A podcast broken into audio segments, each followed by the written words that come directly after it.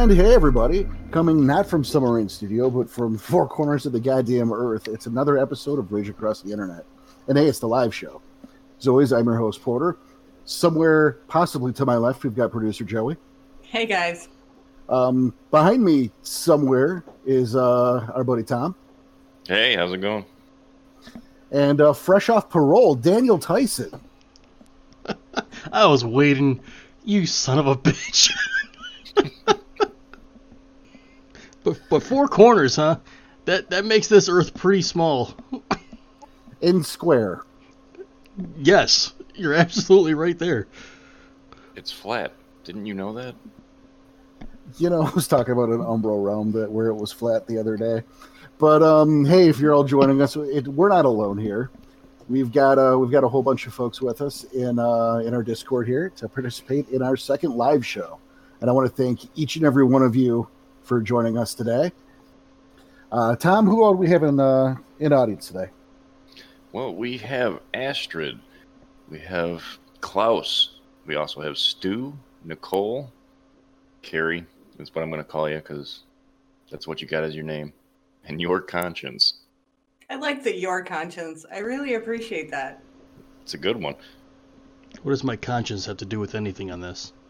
We all need a spare conscience just lying around.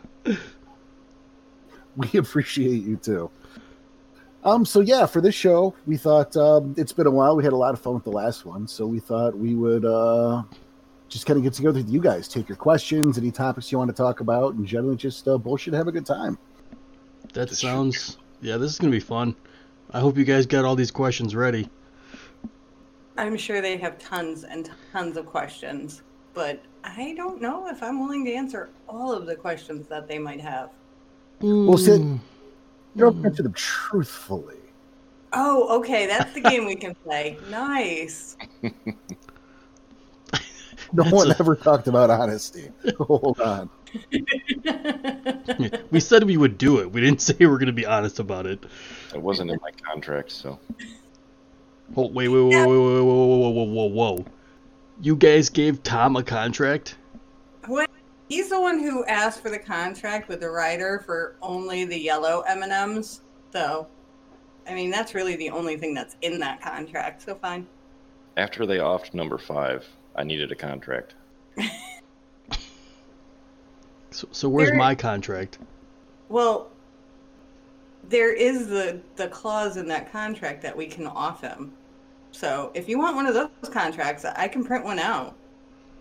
I'll I'll stick to uh I guess just being free labor. There you go. It's probably safer. All right, all right. We've got um, we've got some stuff forwarded, and I know we've got one or two in the backlog. Yes. Yeah. We want to hit uh well she wanted us to make sure she we knew Astrid's real name is Melissa, so if she'd rather go by Melissa, we can do that. We want to hit hers first. She was technically first to write in here. Sounds good. All right. Then Astrid slash Melissa's question is one of the things that irritates me the most is the thought that the Gurahl are not all that impressive.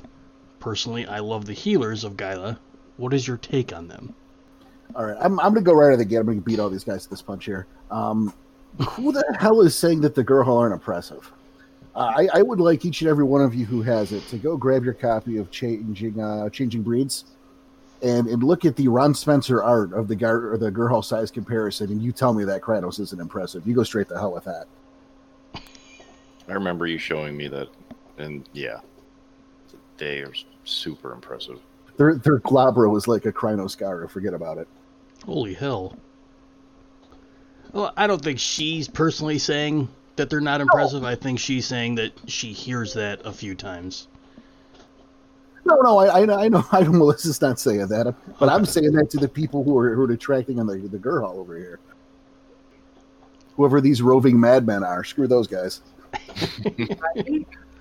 No, I do remember one of our our our previous stories in our game.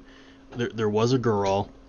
Um, I mean, we all know Porter's not very big on the the rest of the Fera because this is not where this is Werewolf the Apocalypse, not every other changing breed the apocalypse. So those do get peppered in, but very lately. So the Gurahl in our game that we had was definitely cool, but again, very, very small spotlight for that specific time. Daniel Streamwalker, I believe. Yeah, Right, that sounds right. Yeah. That, that's it. now. Now, did you guys get him killed? No. we kept him alive. Kept him alive, saved him, left him to heal, left him alone, and never saw him again? For now. Right. Oh, Look nice. at that. Look at that size comparison in chat. You tell me that's not impressive. That is very impressive. Yeah. So for for listeners who can't see us, then it's just the uh, the picture in comparison to show the the different forms for the Gurahl. Which, hey, if you don't have that book, the Player's Guide to the Changing Breeds, you could get a copy over at DriveThruRPG. Just click our uh, click the link in our homepage portal. Hey, look at that. Shameless. What are you talking about? Not shameless. No. All right. Well then, uh, I know we had a question a few days ago from our buddy Anthony, who doesn't look like he was able to make it tonight, so he sent one in. I just have to find it. yeah, yeah, that wasn't posted a few days ago. Oh, while you're looking from that, uh, looking for that, I'm going to take this one. Uh, take this one from Klaus, who asks, "How often do you use tribal stereotypes in your game as NPCs, i.e., the drunken Fianna, the angry Get of Fenris, computer geek Glasswalkers?" Or the hippie child of Gaia. I was about to say that. That's not on the question. So, Sidebar. Sidebar. He leans into that one heavily. that is not fair. Mm. But I'm gonna let you guys go first. I'm gonna have to stick up for myself. You go ahead. Well, what, I mean, it's you're the storyteller for our game. Should I- this really be directed at you because it's your NPCs? Yeah, I just figured I'd give you a chance to throw me into the bus. But hey, all right. Um, it sometimes is the answer. I mean, an angry Get of Fenris is all Garou are angry. I mean, there that is. But um, you know, some of them I lean into heavier than others. Uh, I think a drunken Fianna I don't necessarily agree with because they're you know professional drinkers. So if they're going to be that drunk, I mean, it's. Um, but I also like to break those. I mean, you look at the hippie children of Gaia, and yeah, I leaned into that pretty heavy recently, even. But that's the you know that's the uh, Scepter of the Western Eye. That's over at the coast. And I'd also like to point out that in that same story, they met True Silver Hills out of the New York Children of Gaia. And was that a different experience? Much different. Much different. So, you know, it's it's I do use them sometimes to prove a point. Sometimes I'll over exaggerate it because it's their first brush with something. Uh, it was that was particularly true with the Children of Gaia. I, I wanted to really put the hippie to like fifteen because it was such a stark contrast to what they had been used to before. And then the idea was, is the next time they come there, I dial it back a bit because uh, to a more realistic level. Well, and we had that the Glasswalkers lab, you know, underneath a car repair shop. So that's not where you would put a typical Glasswalker, you know, enclave. That's true. Glasswalkers are kind of all over the place. You know, I mean, for every uh, for every Jim Dooley, you've got a uh, Killer Watt or a Terror Bite. Killer Watt. Yep, that'd be the computer glasswalker we met. Like Well, terror. both both those are are uh, glasswalkers we've met. Those are my two favorite Glasswalker uh, names. Those are my gift to you guys. My favorite is how you what you based them off of. well, Yeah. Go ahead, Joey. like, I like them because it's, I mean, they're fun and they're, you know, dual purpose. They have hidden, maybe not so hidden meanings, but it's just, it's a lot of fun with the Glasswalker naming conventions. You have any other of the uh, stereotypes you want to throw in there, Porter? Uh, not really. I mean, I, I think I, I think I pretty much covered. Klaus, you think I pretty much handled that question? Are you uh, satisfied? No problem. What else we got? Okay, well I'll go back to the one we had from Anthony a couple days ago that he sent in. What's the creepiest thing narrative wise that's ever happened to us in game. Not like someone was being a creeper, but in game stuff. Oh, okay. I was gonna say that time Daddy tried to kiss me. You, Whoa. what the hell, dude? Can I say that and not tell the story? Th- there is no story. No, no, I just made that up. No, for me, uh, okay, it's hard because I have such a, a long history of gaming, but I want to say that spider with Danny's eye, that was rough. Yeah, that was that was creepy. That was and the way Porter had to uh, describe it just to make sure it hit home. Because yeah, he can tell me the words all day long, but if you're describing it the way it's trying to peek out of the tear ducts and it's it's stretching the bottom of the the eyelid to try and get out and, and the amount of pain and sharpness like I said, it had to hit home, and yeah, that that was a bit creepy. Yeah, and to, to further back that up, they were um, he was peeking through the gauntlet and botched, and so I had a I had a pattern spider come out of his eyeball,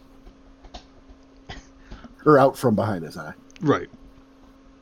Now, me, the creepiest thing we've ever had to deal with in game, I will say, is the um, we'll call it we'll air quotes with artwork from my good friend Vermilion, the Black Spiral Dancer. And when I say artwork, I mean absolute disgusting. Oh man, horrific scenes of death. Was that um that was that the first time or the second time?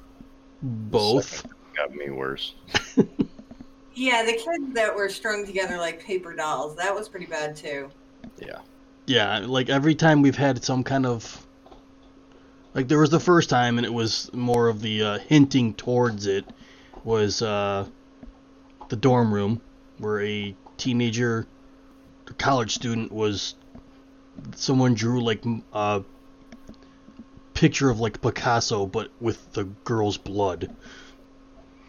And we didn't know who it was at the time, but it was just like disgusting the way he had to describe it. And then the next time there was the uh was it the Blood Eagle? Yeah, I believe they the foundation. Yeah, Yeah. Now if you don't know what the Blood Eagle is, uh go watch the show Vikings. the ugh. Oh man was that and again, Porter has to describe these things. We don't you don't see that. So he's got to describe them and yeah, that makes it even creepier. thank you.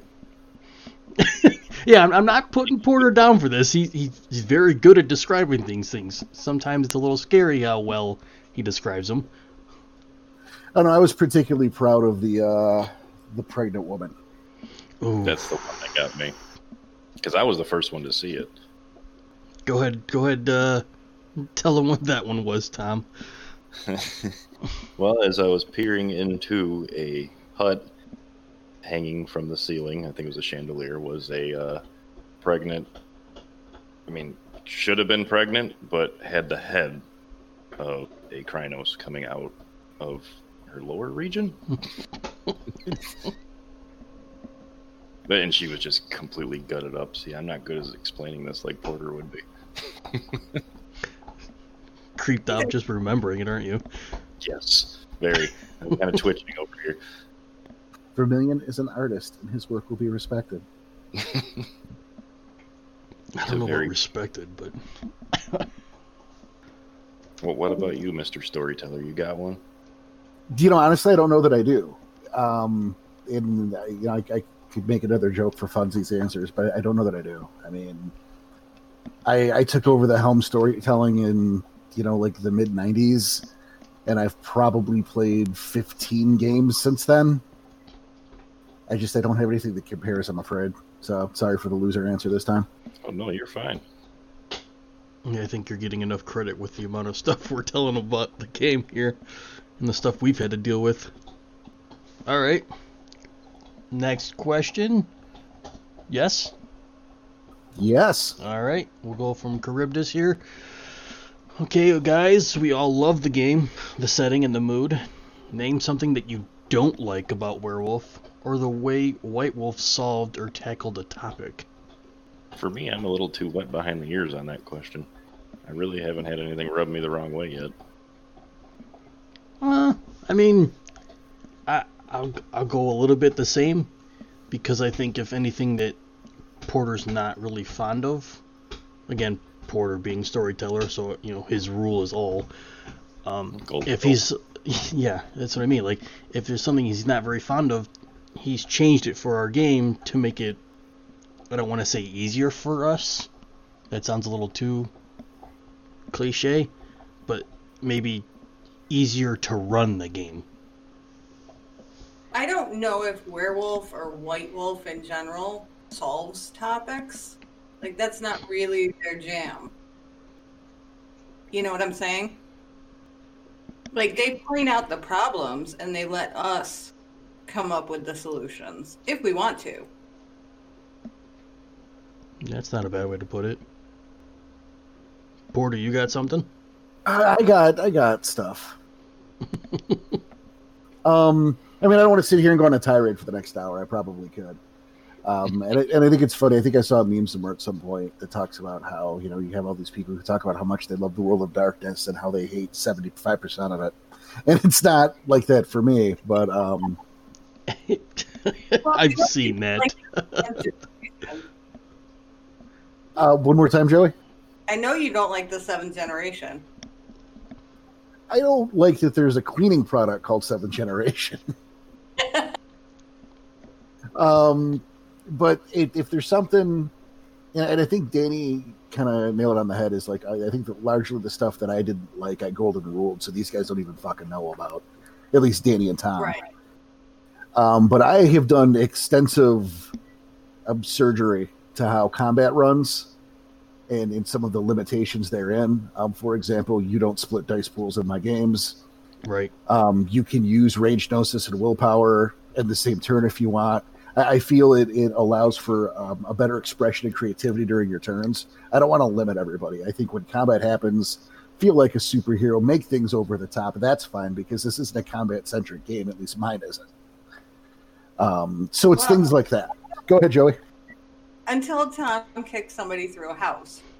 Mhm. Yeah, but that shit was legit. I mean, that wasn't even a golden ruly thing, you know.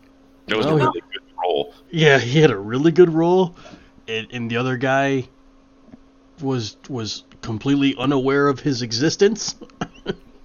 Until he found my paw in his chest. but yeah, you know, I don't I don't want to limit I want the limit for these guys' actions to be their imaginations and their roles and not a rule that a man in Chicago came up with.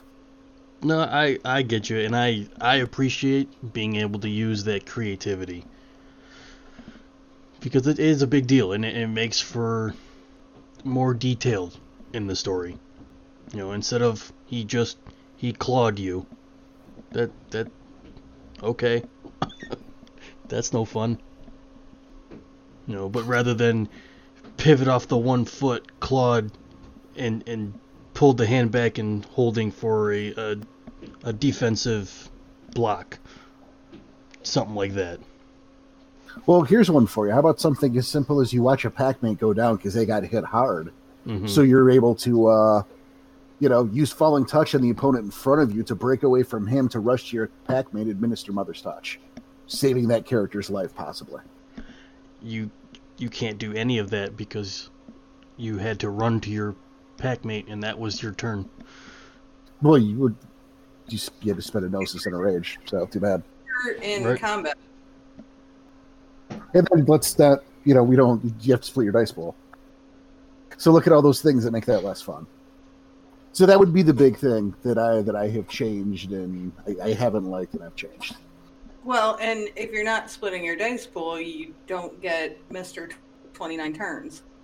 Yes, which I think is something we discussed at one point. The guy who split his dice pool into individual rolls of one. Yes. Yeah, That wasn't one of my games. That was Joey's.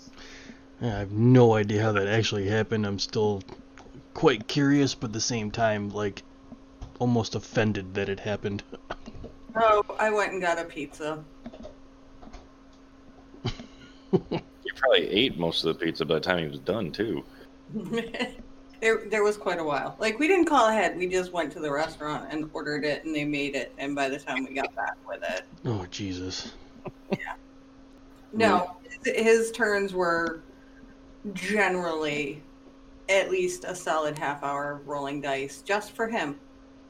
So that's fun for the rest of the group. Mm-hmm. Good use of everybody's time. Respectful. I like it. Right. Um, Yeah, Let's Carib, just, just threw in there. He's astonished that the storyteller even let that happen. You and me both, Charybdis. Dude, I had bigger problems with that storyteller, so we'll just leave that for a different day. well, you know, look at it this way: he's not her storyteller anymore. Exactly. That She got an upgrade. Charybdis. I'm sorry, man. I can't read that one out loud. Is it is it because the words are too big? uh, oh, I was just. I mean, it. I will. Sound it out. Fine. He said it creeps him out even more. The fact that you're her storyteller now. play a character in a World of Darkness game that he runs. Just like you, Danny. Just like you, Ah. Tom. No, apparently I read that wrong. Hold on. Oh, yeah. even better. Even better. it creeps him out even more because it was the biggest beef you had with him. it wasn't the biggest beef.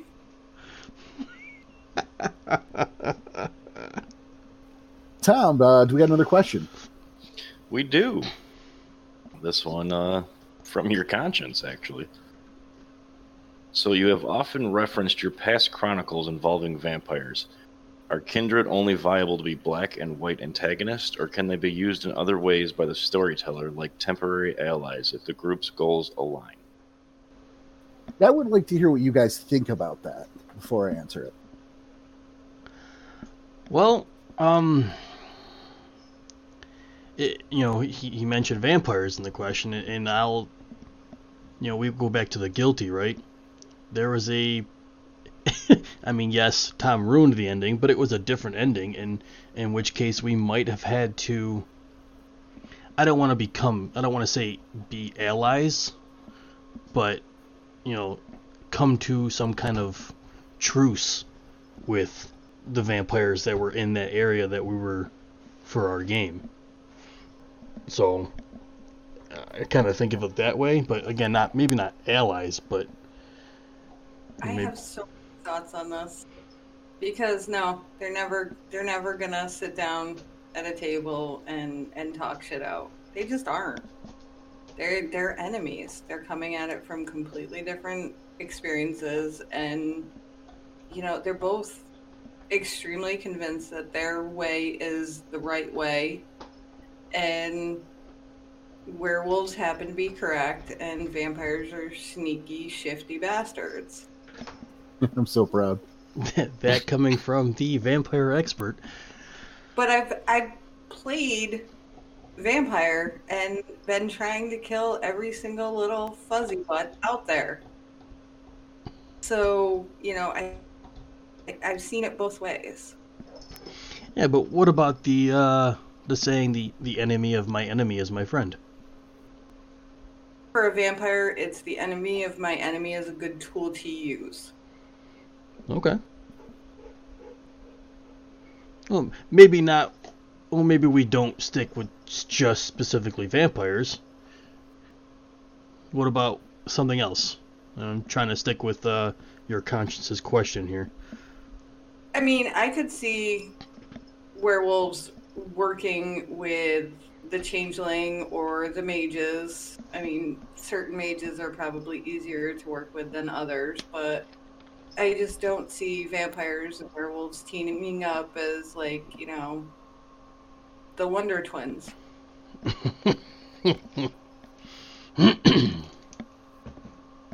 Have you got something? I'm pretty much agreeing with Joey on this one. It's like apples and oranges. You can't really, it's, you can't mix them.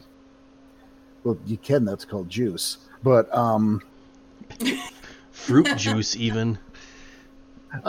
It's more like apples and Buicks, Tom. Come on. Oh, sorry, apples and Buicks. I forgot the saying. Turtle clowns and turtles. And to be clear, folks, clowns and turtles are, are the two things that are the most different. I have a hard time believing that, but okay. Um, okay, uh, here, here's the thing. Here's my take on this: is is that number one, if you have a vampire and a werewolf working together, um, someone thinks they're getting one up on this situation. Somebody somebody thinks they're taking advantage and using the other one. They probably both think that, and it's going to run poorly for somebody. Um, I can see the appeal of, of I, I can't see the appeal of wanting. I, I know that there is an appeal of wanting to have them, you know, be pals, and I can, to an extent, see situations where, you know, you could use, uh, va- yeah, vampires being used for information. You know, being allowed to, we're to let you live, stupid, but you're to tell us some stuff. I, I could see something like that, and even then, I'm sure in the vampire side, he's plotting something too. Um, I saw a post in the werewolf Facebook group, or it might have been the Onyx Path forums. Ah, it's been a while, but it was bitching about um, how the Garou are terrible bullies and that they can't just be friends with the vampires, and how that's terrible and racist. What? Is that coming from a vampire player? I think it was, The meme. I, I think it was coming from a moron, but um, there were there were the people who No, um, the LARP that I was part of, which was 120 players strong, all looked at werewolves as just this side of mentally retarded and, you know, thugs that the world would be a better place without them. And so it was like, oh, there's a Garou, kill it.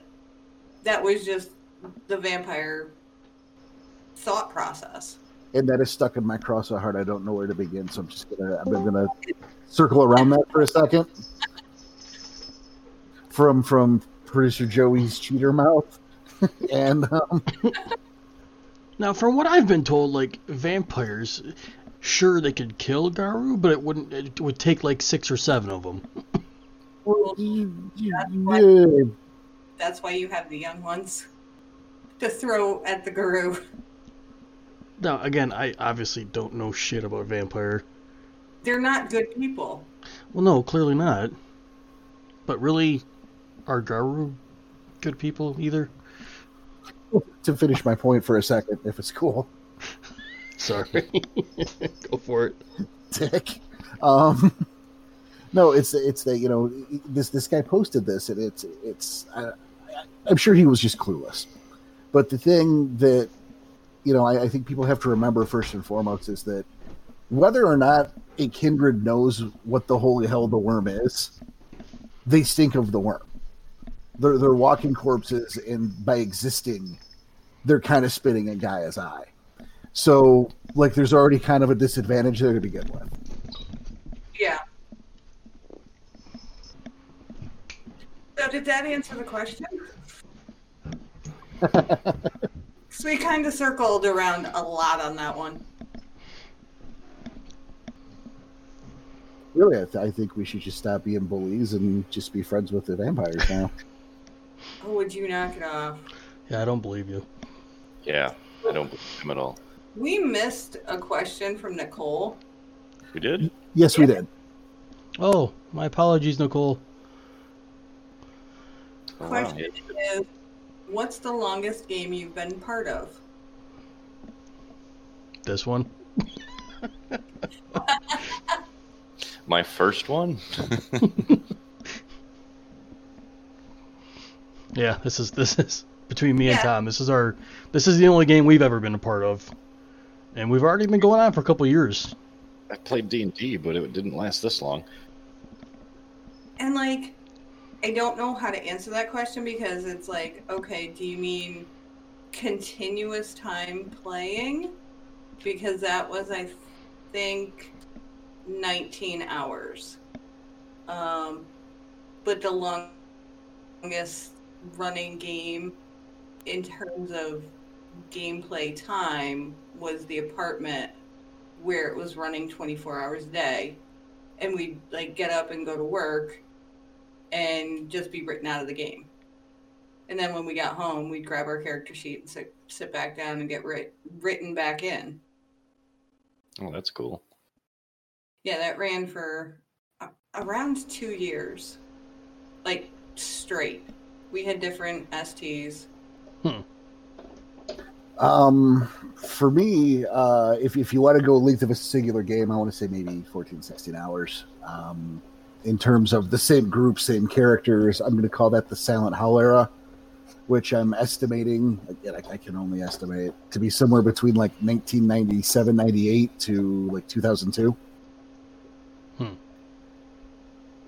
Well, we're creeping up on uh, going to be your longest here. Yeah, it's going to be awesome. Of course, you know that group played every fucking week. Exactly, exactly. It's a different amount of gameplay time when you're playing once a week versus when you're playing, you know, once a month, once every two months. Yeah, Well, you know, adulting sucks, so he's he's right. Adulting sucks. I'd, I'd rather not adult most days, but I I'd have like to. go back to teenage years when I could do that. I will say this though: is the quality of games today are way better than they were back then. Oh, Yeah, that's kind of you to say. Yeah, I'll get used to it. I think he likes us. Ah. No wonder we're doing so well in this story right now. That was all on the hot dice from Joey. Yeah. Okay. Okay. Yeah. She she gets. Heck. I'll say she gets about eighty percent of that credit. Oh, come on. We fight a thunderworm and she takes zero damage. Not only Hot. I took zero damage from the Fomori and the Thunderworm, like that whole thing, just no damage. Still a really awesome story. mm-hmm. All right. Thank so you. so so we'll hit the next one here. Another one from Charybdis. Unless we missed one from Nicole again. We didn't, did we? No, I scrolled back up. All right. All right, then from Charybdis, in a story, what is it that keeps your interest? Is it mystery solving, the action stuff, socializing? And and I'll say for me, right off the bat, it's all of those things. It, all of those things are are what make our stories one why they last so long, and two what keeps them going. You know, we're, we're constantly yes, we'll have some action things and we're we're in the middle of combat. But then you're done with combat and you have to decide what happened. what why was there combat? You, you have to go tell what happened. You have to go tell the the story of how that happened. And then the mystery solving. It, usually the mystery solving results in the combat. So yeah, for me it's all of those things and that's why usually our stories will last 10 12 hours Well, I'm going to take a different route on that. It's not. Um, I mean, we're texting on, on the thread all month long, Mhm. talking different theories and trying to solve the mysteries. Right. So it's not even just when we sit down around the table. It it follows us out into the world. yeah. No i, I remember you between uh, the three of us me tom and joey we were sitting there trying to des- to decide what direction we're going to go for that that mystery solving problem. You know it could it be this? Could it be this? Well i think it's this and here's my reasonings why And Porter loves to throw in 50 million red herrings. that True. Yeah. Porter, Porter likes to play devil's advocate a lot. Well, it's because you want to talk about the thing, and I obviously can't talk about the thing. So I will just play devil's advocate, so I don't accidentally give you guys anything. See, and I miss the days when I could read you like a book almost. You had to change up your writing style pretty quick. Or I just stop playing softball. But that too. I'll give you that one. But Tom, you were about to break into a thing. You said you were gonna you were gonna go the other way with that answer. Well, I was going the other way, as in what's keeping my interest is honestly seeing what Porter has for us on the next time we show up. That, that I, sorry to pat his ego a little bit, but his writing is just that good. And then the other part of this is how Daniel Tyson is going to take every situation. Get his tinfoil hat out, you know. Yes, the tinfoil hat keeps me entertained. Very. There, there are three questions before this, but I have to point out that, as you said, that Charybdis is qu- how many strings and pins does Danny's conspiracy wall have? um, I lost count. We- Yep. It's not just one wall. It, he has turned the corner and he's on the second wall now. I, yeah, I mean, it's it's nice because we just mentioned that uh, Tom, Joey, and myself will have a, a text thread going, and and you know talking about the different conspiracies and different ideas of where we're going, and that's awesome for me. So I don't have to do that myself. and and when someone walks by me at work, I'm not talking to myself anymore. Oh, you still are. It's just Not just not as much. Oh, that's awesome. no, it it's it feels good to bring them on that bring them on that train with me. Yeah, I've ridden on that caboose a few times. whoa phrasing. Oh, Oh man. And you know for damn sure that's not getting edited out. Nope. Oh, live, live show, brother. No edits. all right. Sorry for the the few that were in before that, but I had to throw it in there just because it was said. But uh another one from your conscience here. The setting allows for various time settings, like the Wild West, the modern era, and even the apocalypse. What do you feel is your favorite to play in, and which do you feel is the quintessential Werewolf of the Apocalypse setting? I'm get open that to you guys first, in case you have a, an opinion or something you'd like to see, and that's I feel like in the spirit of it. Hmm.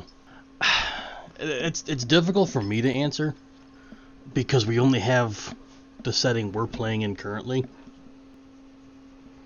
But I, I kind of like I like the the era we're in though because it's it's not quite the most modern one. It is set back in the 90s, but you know I I, I liked that time. I won't lie, that is my favorite because it's like you got the technology a little bit more for the glass walkers to play with. There's more Weaver, and you can you can relate to it better. Most of us, you know, we lived in the '90s, so we know how it is, and it's not you know super technology like it is now. I was playing World of Darkness in the 90s. you know? But I'm just saying, so that's the time setting. I, I like the time setting we're in because there's not cell phones yet, stuff like that. I have actually played a Wild West game, and I didn't really get into it, but I think that was again about the storyteller and the level of craft. Um, I am interested in playing a Wild West game, but not at the expense of Porter's game. Um, yeah, for me, it, it again is the '90s, and I, I do think the um, the quintessential setting probably is the '90s because that's when these books came out, and it's it's almost there's a, a time capsule feel to it. Yeah, Uh, But um, aside from that, uh, the, that that kind of time capsule quality, it is uh, kind of mirror what they've said. It's the technology, but not too much technology. You know, the idea of you know your your pack is going to spy on some shit. They're doing some recon, and then they find you know two packs of spirals over a thunderworm pit, for example. You know, well, in a modern game, they could just get on their cell phone and go, "Hey, we need help." And in fact, there's uh, I believe it's a Glass Walker gift that you can moonbridge to the fucking phone. So it's it's it's you know it's dial it army, to where in a '90s game they've got to go like find a payphone and hope that nothing has changed while they're running around looking for a payphone. I mean, you know, you also had that where that technology was starting, so you know, so you could have some exceptions, but it's not everywhere. You know, and, and I feel that that detriment in the technology is helpful to to build tension, to put a sense of urgency behind something. Um, you know, as far as those other settings, I'm I'm interested in a Wild West game, but I'm I'm also not a massive history buff, and I feel like that's important if you want to run a game in those past settings because you need to relate to your setting to to really make it alive. And I'm not confident, you know, like like a Dark Ages game. I like the Dark Ages; it's a cool time. But what the fuck am I going to do with it? I, I don't know what I would do with that. You guys are in the forest, and it's still forest, and now there's more forest. And, and how is this not D and D now? I'm gonna have a gonna have a kobold jump out of the bushes at you because I don't know any fucking better. It's just it's wasted on me. I, I, I appreciate. I, I think it's cool. It's just it's wasted on me. And like Sergey's talking about the Nokia brick and cell phones being out in the 90s. Yeah, there were cell phones out in the 90s. But I don't know a 15 year old that had their own smartphone. You know, that's it, it's just the level of availability. Absolutely, and you know, you guys have page. Well, Joey, you haven't been to the sept yet, to the home sept. But there are pagers. That's you know that's part of it too. Hey, that this home is beeping you. Freezing? No, Home is beeping you. It's just funny to say, that's all. So, alright. Are we ready for the next question, or would you have a little bit more?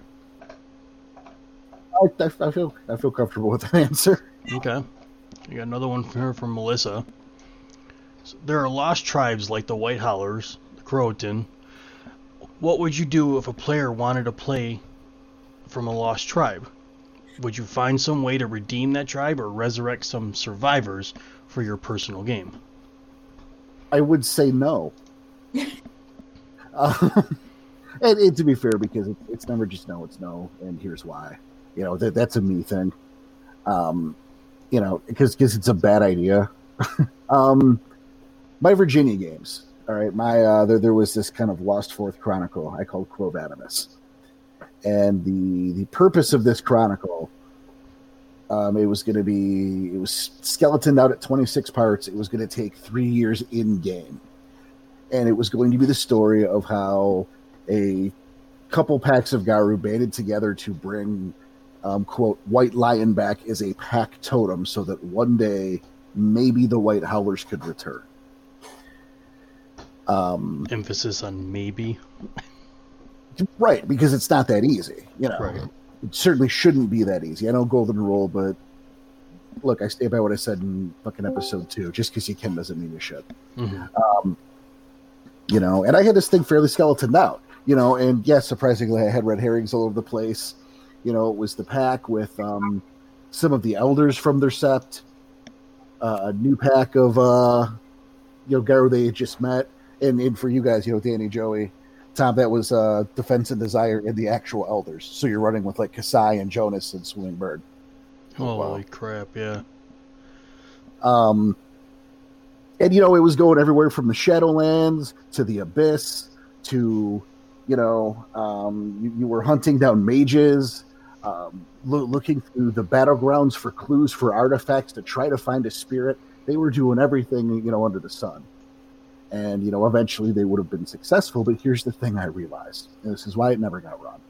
It, one of the reasons is I realized that once once this this was over, right? Theoretically, they do this. They win. They bring back White Lion, and, he's going to be their pack totem now because you don't bring him back and then go, "Oh, yeah, I don't want your help. Fuck you." That's not how that works.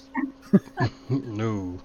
So now he's their pack totem. I mean, he's weak as hell, obviously, but you got to start somewhere. That's admirable. But what did you just do? Lion, after the fall of the White Howlers, joined Griffin's brood. So now the Red Talons have a fucking blood feud against these players specifically. The nation is going to be torn in half as to whether or not to allow this to happen. So you're in the hit list of, like, say, maybe half the nation. You can't even break that down against tribe because people are going to feel how they feel. Um, then you have the idea of you're going to have to expand Lion's influence. So this game has now turned into let's someday try to resurrect the White Howlers the game. And that's untenable. Yeah, that doesn't That doesn't even sound interesting. Yeah, you might have fun with that for two or three stories, and then you're tired of it. And even if you're not, that's not the game you signed on to play. That's not fair to do to people. Right. It's what that game is is a gimmick character in long form. There you go. So that's why the answer's no. See? It's a It- bad it's, idea. it's it's not just no, it's no and here's why. There's a lot of cool questions out here. I'm excited. No, I know. Okay, Danny. Next question. All right. Uh, that one was from Melissa. Then we'll hit from Stu here. So, do you have any advice for someone wanting to start off or build confidence as a storyteller? Maybe ideas for a first game or even the size of a group. Personally, I won't play with more than five people. I think it, it gets a bit too um, cumbersome. Um, other, you know, that's that's my mileage.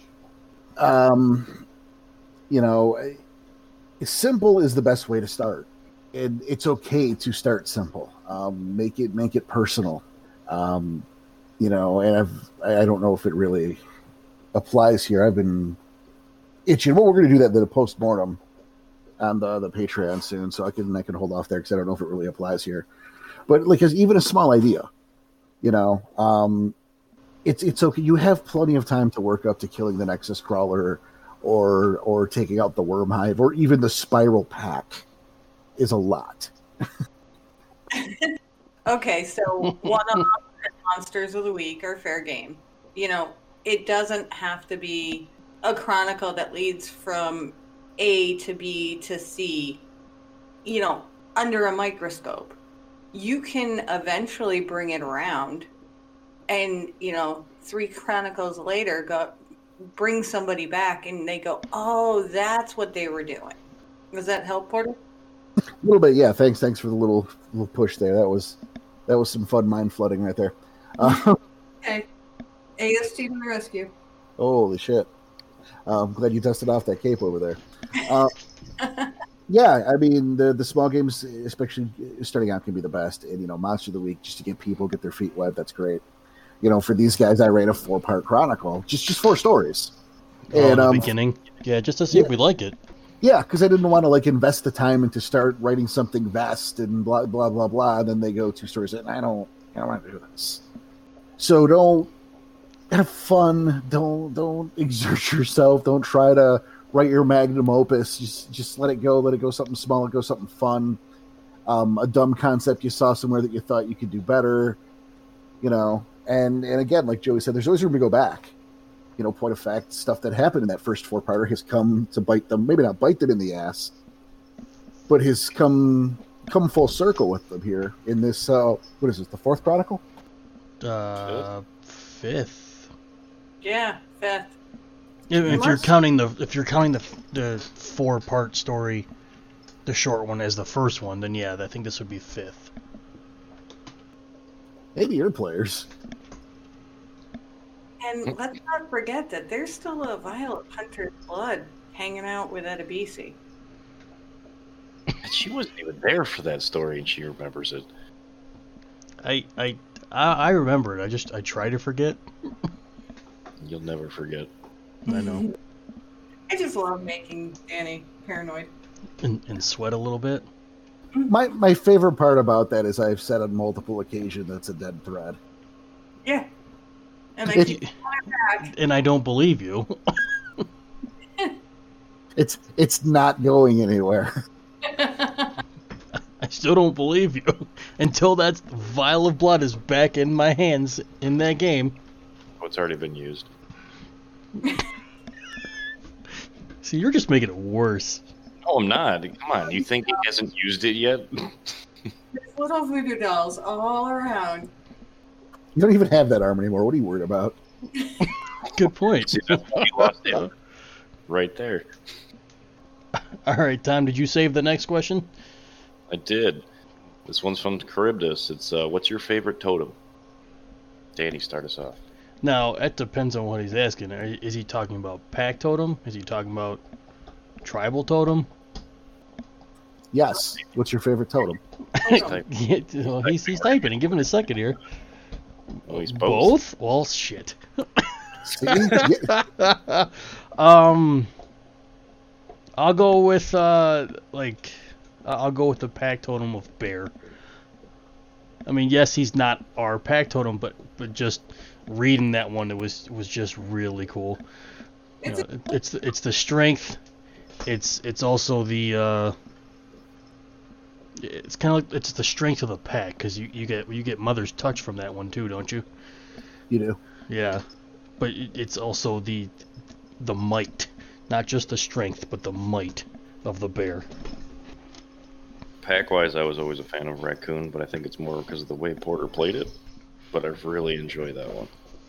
Just I, I just enjoyed uh, scrounging, like just that type of totem that just is always going to be there, scrounging, always just still getting at it.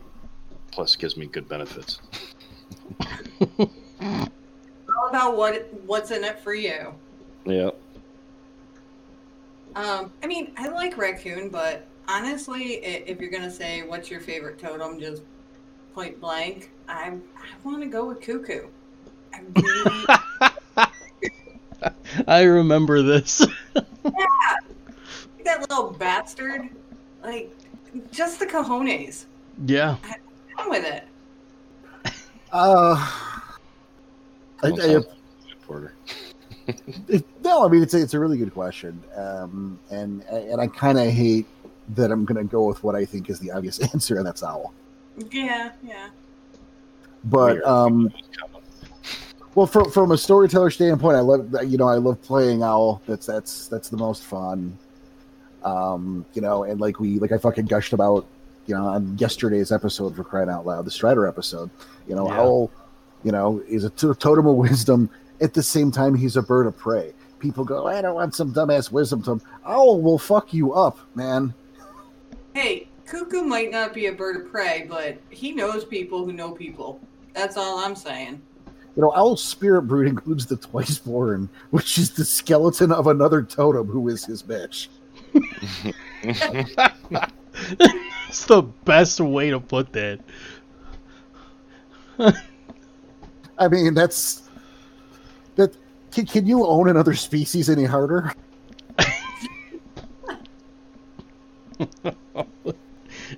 Now, I, I've said it as pack totem was bear, but if you want tribal totem, um, I I'm probably going with Fenris. This just the ultimate badass, Rat. and I'm not. does rock. Yeah, he's, he's just. I mean, hell, you you look at the show Vikings, and that entire show, everyone, well, all the main characters at least, are all get, all of them. Secret werewolf show. Secret werewolf. Yep. Yep. Klaus says, "Summon Fenris twice and tell me how many fingers you still have." I'll tell him I can give him my left arm, which would probably suck because once he realizes I don't have a left arm to give, he'll take the rest of my body. Oh, We he s- might do that anyway. Are you saying Fenris wants your body? Oh, Maybe for food. Carib is saying, which is actually the price he takes. Yes, we know that one's. Okay. And lost track. Say that again, Joey. You were breaking up a little bit. Any more questions? I've lost Oh, track. Oh, we've there's got a one few. more. I got one more at least. Uh, this one's from Sean. Sean, sorry. How do you manage spirit brood conflict in the long run? I have so far been fortunate as to uh, I haven't had to deal with it. Um, the the closest I can give you is um, a conflict between one of my NPCs having offended a spirit, and that was uh, that's a case of our, our old buddy Sekhmet Rainmaker. Okay. Share the story with the class. Yeah, I was gonna say how how how did Sekhmet? That's it. He's just leaving Offend. you with No, no, no. So I had a little technical issue there. I'm sorry, guys. um, Sekhmet was uh, once upon a time dealing with uh, the spirit of grain, and if um, you're familiar with grain, um, she, she appears as a, as a human female uh, who's rather um, well endowed and, and wears a kind of a low cut top. And Sekhmet had trouble finding where her eyes were.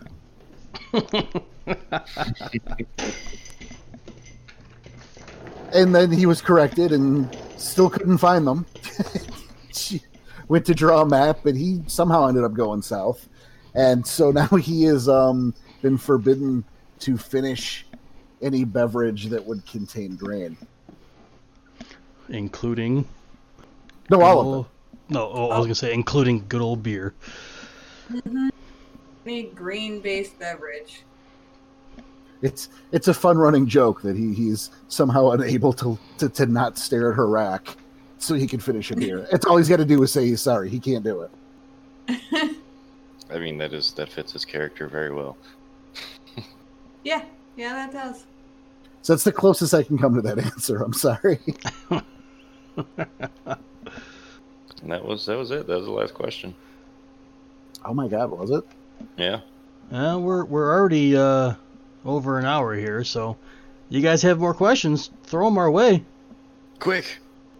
Yeah, I think that that might be that might be a wrap up. If um, and any any last bits, um, I'll say. Well, uh, We well, got a that may may couple. not- Oh, what's Got- up? We got we got uh, one, two, three typing in, so maybe they got something.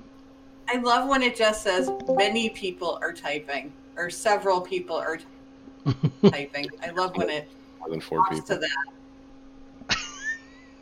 What's the best trade? I think I think he meant tribe. He was Uh, taken seriously. honestly, my Hey. answer to what the best tribe is is the one you're playing in a game. The the one that speaks to you the most. You know, I mean, if you're playing, if you're playing in a game, that's your tribe. Oh, Black Spiral Dancers, no.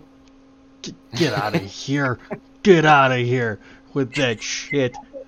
All right, then uh, another one from your conscience is: uh, Can any kind of spirit feasibly be a totem, or are we limited to the totems from source books? Um, I, I think theoretically any type of spirit could. It's it's a matter of um, that spirit's power, obviously, but you know I think a clever storyteller can um, can make that happen. Uh, you mean I mean obviously you'd have to come up with the stats and the ban and all that. You have to be careful with it, um, especially if you're grabbing something that's not, you know, from a source book. You, you're going to want to you, you, you want to power it appropriately. You know, if it's a, it's a newer concept or something that's it's largely ignored, um, obviously it's not going to hold up to something like Fenris or you know um, Almighty Dollar. Well, that's what I was thinking. I was like, can we get easy credit as a? No, you can't, but other people can. Damn it. And it, just a real quick, I know I cut Sean off from his question because he just wants us to tell everyone why the greatest tribe is the Silverfangs. Yeah, I'm not. I'm not. Um, the fact of the matter is, uh, that was a pretty amazing answer. Um, Yeah, she put us in our place. I mean, it really you can't top in that answer. yeah. So And it really was a good answer because I I see the pull from every tribe. It Yeah. I see every tribe's pull, but it's just really what you built that character to. That's that should be your favorite at the time when you have that character. You know, and I mean, look, you can you can argue over what is is the best all day long, and it's it's not the fangs. Are you happy now? I've said it. It's not the silver fangs. um, Every tribe except the Silver Fangs is the answer. um, you know, I, I think that, I think probably to, to take another step out of that, I think a, a big danger is only drinking one tribe's Kool Aid, Yeah. gentlemen. Wow. Is that you know there there are all the tribes out there. There's a lot to um, you know there's there's a lot to love about the tribes. Gene You know, Puddle. I think as we've gone. Puddle. That's cracking me up. I'm sorry. I'm sorry. Continue. Oh my god. um, but yeah, I mean, there's there's something there for every tribe, but there's also something wrong, and we'll use the the, the, term wrong loosely. Put little quotes around it with every tribe. Um, yeah, find one that works for you, but don't. There's more than one good tribe, I don't care which tribe you think that is. Oh, oh. Yep, yep. We all just got a text from Mr. Tyson. The cat pulled the plug on his computer. Oh Holy shit. oh boy. Well, I'm glad I'm recording then. He'll lose the last little bit. That's okay. I got it. Okay. Well, I, I think maybe um, I think we wrap it up because we're over an hour. yeah, we're well over an hour. and we lost yeah we lost contact with Danny. I think that's going to be that time, unfortunately. Yeah. Um, so first things first, guys. Thank you all for showing up. This this has been a great time. I'm really glad to have been able to do this with you guys. But yes, Da- Daniel Tyson's cat has decided the show is over, and this just destroyed his computer. Yep. Hopefully it'll turn back on. You know. Thank you for your questions. Thank fuck Joey was recording also. This is why two people were recording for when mm-hmm. that happened. Um, we will be doing these more often because this is just fun. It's great to interact, you know, firsthand like this and talk to you guys about what you want to talk about. And it's good stuff. I enjoy it. Hey, Danny. Welcome back. Um, so thank you so much. Um, I want to thank you guys for um, and, and you guys who were not here. You know, let's let's remember that is uh, those of you who couldn't make it. You'll be listening to this next week with the uh, twentieth. I believe so. So you know, hello, uh, hello from the past. Hello, future us. Yeah. Yes, it is the 20th. So everyone here and the people who will be listening next week, we want to want to thank you for all your support. You know, um, if you want to help us out, you know how to do that. You know, um, go you know rate us five stars. It makes a big deal on the back end.